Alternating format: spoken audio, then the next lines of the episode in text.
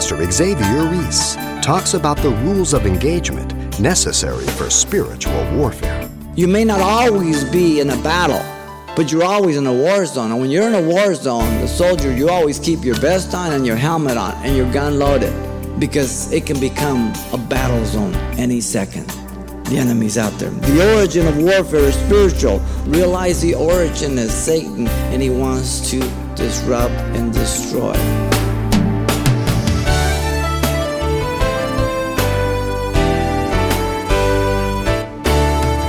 Welcome to Simple Truths, the daily half hour study of God's Word with Xavier Reese, Senior Pastor of Calvary Chapel of Pasadena, California. After the many years our military has been deployed in Iraq and Afghanistan, this generation is definitely no stranger to war. And in battle, our soldiers quickly learn that the best defense is an effective offense. Pastor Xavier says the same strategy goes for spiritual warfare. Today, he takes us back once more to the New Testament book of 2 Corinthians as he shares the battle plan necessary for sure victory. Let's listen. Paul now um, turns to give specific attention to the false teachers that had infiltrated the church of Corinth and were undermining the ministry of Paul by attacking his apostleship. Paul defended his ministry dealing with the Christian living in chapter 1 through 7. Then Paul defended his mission offering dealing with Christian giving in chapter 8 and 9. And Paul now defends his apostolic authority dealing with Christian discerning in chapter 10 through 13. Like the Corinthians, if each of us do not see with the eyes of the Spirit, we will be taken in by false teachers who corrupt the Word of God. We must be vigilant. We must pay attention to God's word. Paul had been accused of coming um, to them with fleshly wisdom, as chapter 1, verse 12 says. Vacillating by his words in chapter uh, 1, verse 17, about his trip to Corinth, whether it was going to go through Macedonia and then afterwards. And they were saying, he just, he's fickle. Having no letters of commendation, chapter 3, verse 1. The real apostles in Jerusalem don't even back him up. Having no integrity, wrong motives in chapter 5, verse 11. Interested in money and gain, chapter 8, 20. He doesn't take money from you, but his offering is really for him. Being authoritative at a distance, but in letters, he's really timid and fearful chapter 10, verse 10. His apostleship is not genuine. He's a false apostle. Chapter 11, verse 5. These are just some of the things. And if, if you've been around, you know how people can just lie and spread false rumors and everything else out of envy, strife, whatever it may be. People are people. And if you're a Christian, you must realize that you are born into warfare. You have no option on this and you're slandered and everything else. People say, Well, what gives you the authority to tell me what's right and wrong? Are you more righteous than me? And so on and so forth. Those are the attacks. They're really attack against the authority of God's word, not you. So you have to get over yourself. Okay? It's not about you. Very important. Now, this was a constant occurrence to the Lord Jesus Christ, you know, as he was opposed by the religious rulers of this day, envy and jealousy.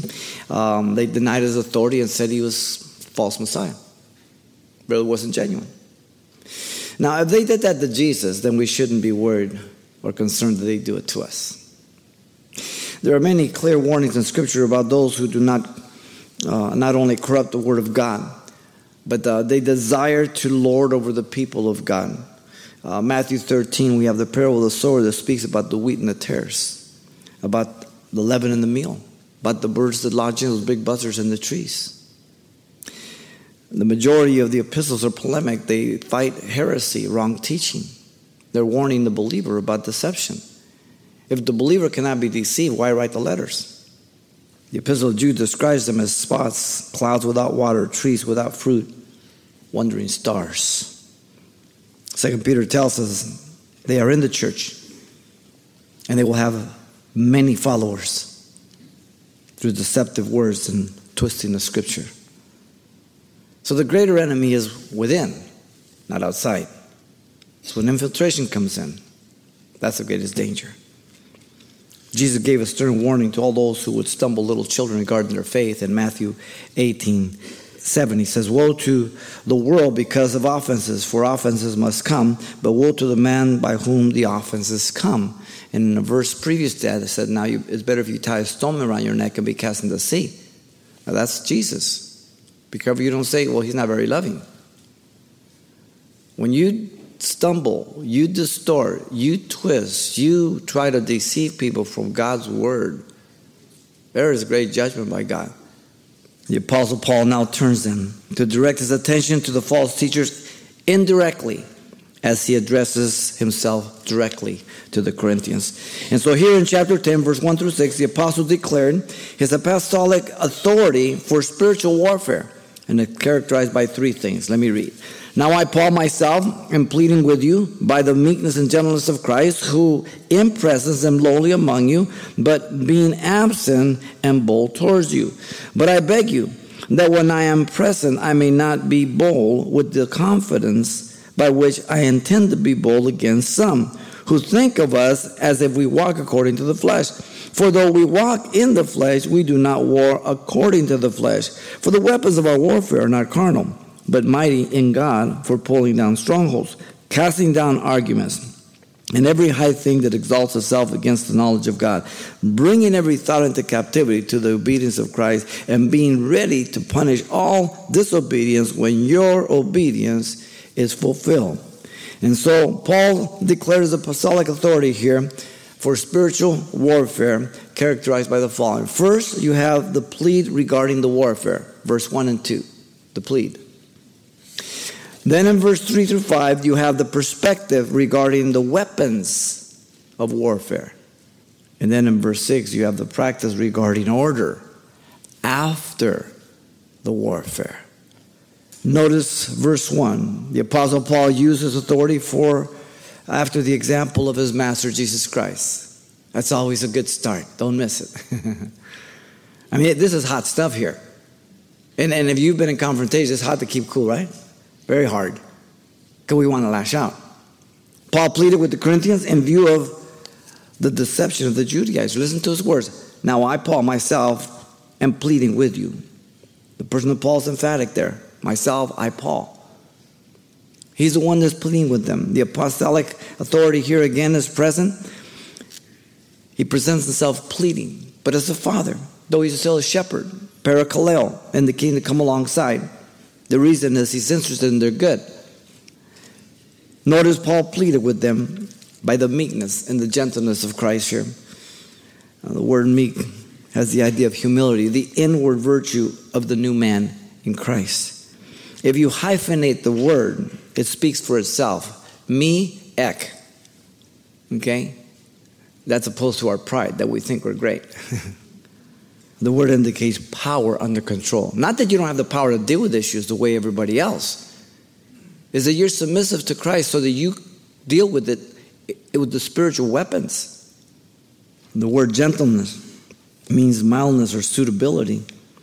The outward expression of the inner virtue and character. So what you see on the outside is really what's going on in the inside, opposed to the world where you act on the outside putting a mask on, but the inside there's fallacy, no genuineness. The visible conduct, is a reflection of the new nature. Now, notice the twofold virtue was evidence of life of Christ in Paul completely. Jesus said, I am meek and lowly in Matthew 11 28. The Sermon on the Mount, 5 5 in Matthew, blessed are the meek, they shall inherit the earth. This comes only by walking with Him, this comes only through the new birth. This is not a natural attribute. And then notice Paul related these uh, virtues to his present relationship with the Corinthians, uh, who impressing them lowly among you, but being absent, I am bold towards you. The apostle stated that in present he was lowly among them when he was with them. The first, the second time, he's ready to come the third time. The word lowly there again means low to the ground, referring to low degree of humility, kind of uh, as before, uh, opposite to pride. lowly here is a compliment to meekness. So as he uses different Greek words, he's emphasizing all this over and over again to demonstrate the manner in which he is confronting them. The apostle notice stated that in absence, then he was bold towards them to confront the Corinthians in their sin. You see, it's always difficult when someone's real close to us, we don't want to confront. We cower. A complete stranger? Oh, I'm all over you. Like what on right? But now you got to confront your husband, your wife? Wow. Notice the false teachers took the conduct of Paul towards the Corinthians in meekness and gentleness and used it against him. They accused him of acting in a false way, in physical presence with no confident authority. He was really humble, but they were saying, ah, he's just, he's just not sure of himself. He's not really an apostle. They accused him of being bold and confident in his authority when he's absent from them, writing to them. And all he wants to do is rule over you. And it's amazing how someone can want to do so much good for you because they love you, and someone who's envious or jealous or wants to go between can twist these things and poison your mind. We're very aware of the human nature. It is bad to the bone. This would portray the conduct of Paul as a coward, not a confident apostle of Jesus Christ in the gospel. Look at verse 2. The apostle Paul did not want to use his authority to confront the Corinthians the way he was going to confront the false apostles. But I beg you that when I am present, I may not be bold with that confidence. And he'll move on to say, which he will exercise towards the false teachers. Notice the plea of Paul, again, was due to the fact that he loved them. And it would pain him much to deal with them that way, even as it had in the writing of the first letter of First Corinthians. He mentioned again in chapter 2, verse 3 to 4, with many tears. He doesn't want to come with a rod. In fact, he asked them that in the first, first epistle You want me to come with a rod or love? You tell me. The word beg has the idea of supplication to those he loves rather than compelling them. What father and mother doesn't want to plead and, and deal with his son or daughter in a way that they would see a response of their own free will rather than compelling them. The compelling is really the last option or resort. And we have to be ready to do that if need be. That's not the first, but it certainly must be a last option when it's needed. The word confidence, again, reinforcing all of this, means reliable assurance by the commission ministry authority that was given to him by Jesus. Paul was an apostle of the Gentile. Paul was commissioned directly by Jesus Christ. Paul was discipled by Jesus for three years in the desert of Arabia. Paul was called out. Paul was sent out. The word bold again it means to be of good courage and confidence in apostolic authority, to confront and to discipline, as in verse 1, same word. And then notice Paul stated he planned to exercise his apostolic authority towards some before the whole congregation. You see, when Paul dealt with issues, he dealt with the church. It wasn't some isolated thing unless it was something different. But for the most part, the letters were written to the church. They were read outside, out loud to the churches, all this stuff. The problem is a church problem. He says, by which I intend to be bold against some who think of us as if we walked according to the flesh. The reference to some is to those Judaizers who opposed Paul at Corinth. Meekness is a manifestation of the fruit of the spirit, agape love, that each of us as Christians can manifest, Galatians 5:23. But again, it's always a choice whether I do it. There's always that provocation to have me deal with things in the flesh, with my own ability, my own experience, or whatever it may be. That's just natural. Have to be careful. Meekness does not mean that we never confront either, but that we confront in the right attitude to restore in the spirit of meekness in the way that we would like to be confronted, Galatians 6 1. So I have to think of that all the time. The believer is to be known for a meek and gentle spirit, and this is throughout Scripture. Let me give you some. Ephesians 4 2, the believer is begged to walk in meekness. Colossians 3:12, we're told to put on as the elect of God meekness, just like you put a coat on. We are to instruct in meekness those who oppose themselves in 2 Timothy 2:25. We are to show meekness unto all men, Titus 3:2. This is the virtue of the believer. The non-believer cannot manifest this. And so this was Paul's plea regarding the warfare. He moves on to the perspective regarding the weapons of warfare in verse 3 through 5. Notice in verse 3, the Apostle Paul pointed out the distinction between living in the flesh and warring according to the flesh. Very important. For though we walk in the flesh, we do not war according to the flesh. Paul did not deny his hum- humanness or humanity, as well as the others who ministered with him, by the phrase, For though we walk in the flesh. You and I, we are human as we were before we were born again, except we have a divine nature. But we still have the old man, we still have the old sin nature. Each of them possessed a physical body of flesh and blood like you and I. Each of them had a sin nature capable of manifesting itself through the human body, as you and I do still. And each of them hungered, tired, aged, and ultimately died physically, as you and I do and will, if the Lord tarries. Paul said that even though he was as human as any other person, he and the others with him did not war according to the flesh. This is the accusation. The military metaphor is a favorite one of Paul, as you know.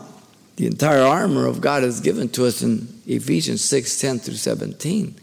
It only covers your front, not your back, so don't run.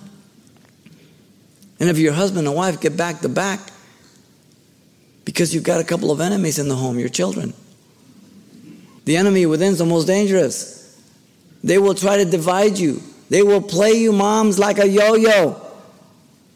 Dads, you need to be the head. Your children are looking for consistency, compassion, direction, stability. In other words, even though they were human as any other person, they were not depending on nor resorting to their sinful nature or natural ability to combat the spiritual opposition at Corinth or any other place. They always dealt with it with spiritual weapons. Always.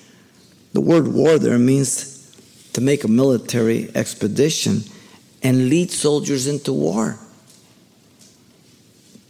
There always being a potential for insubordination from within the ranks, as well as infiltration from without the ranks. Both cases are happening here in Corinth. In so many words, Paul distinguished himself and those who had worked with him at Corinth from the Judaizers. What they were accusing Paul and his ministers of doing, they were doing in reality. Paul and his fellow workers were apostles of Jesus Christ and the church, as he said in chapter 1, verse 1.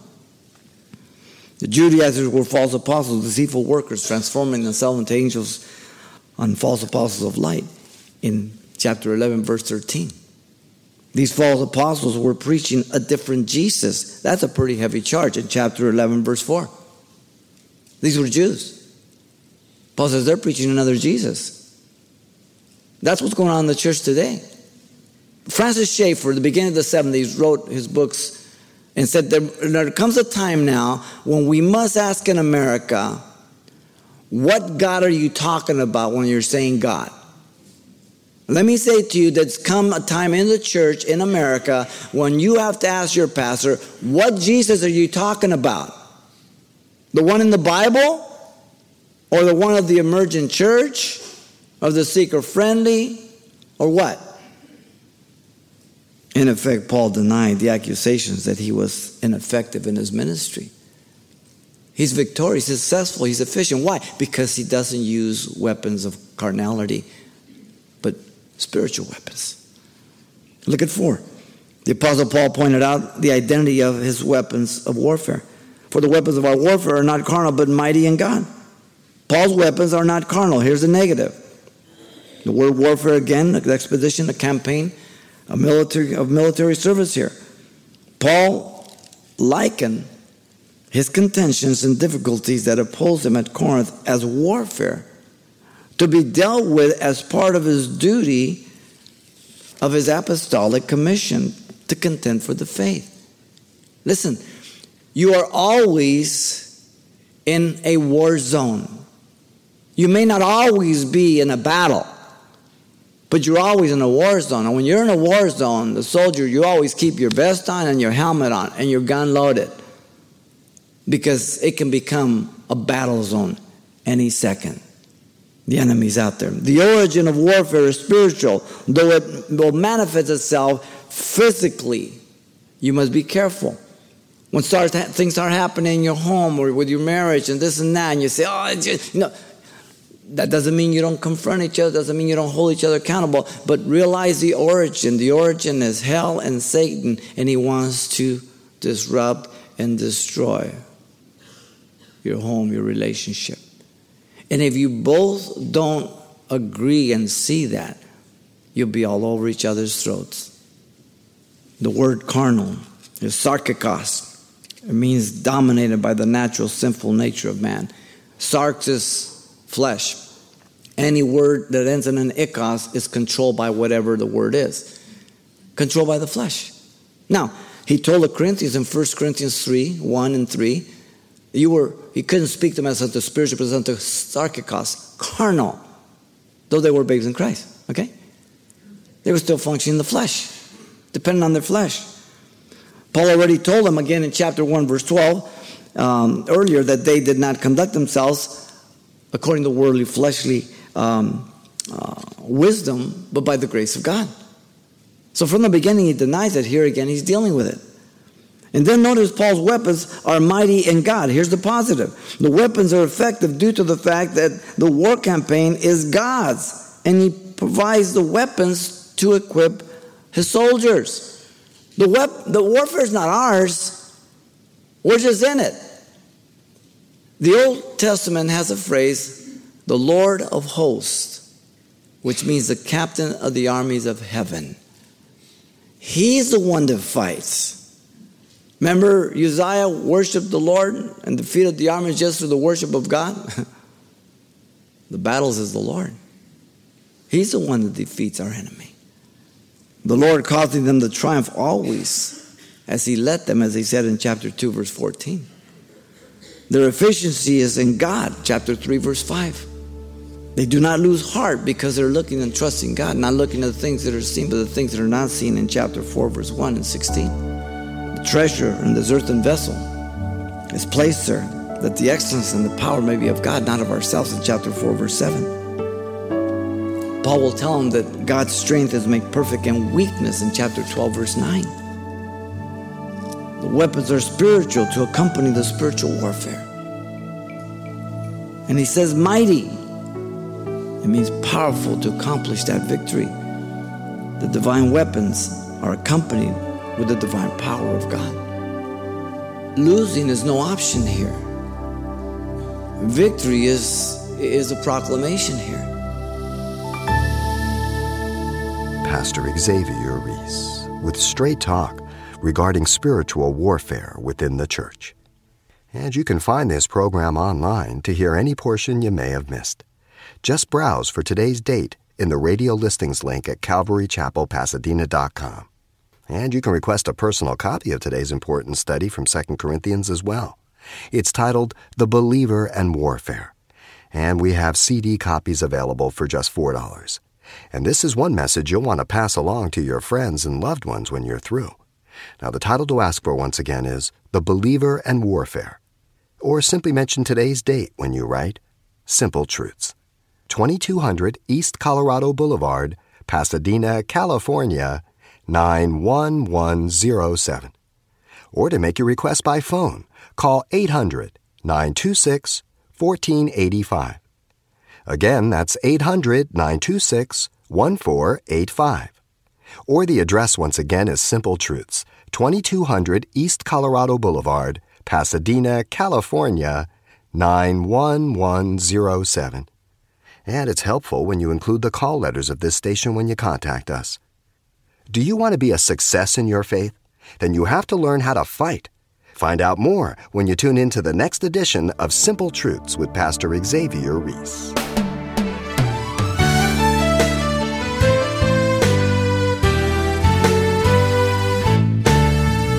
Simple Truths with Pastor Xavier Reese, a daily half hour broadcast, is a radio ministry of Calvary Chapel of Pasadena, California. www.calvarychapelpasadena.com.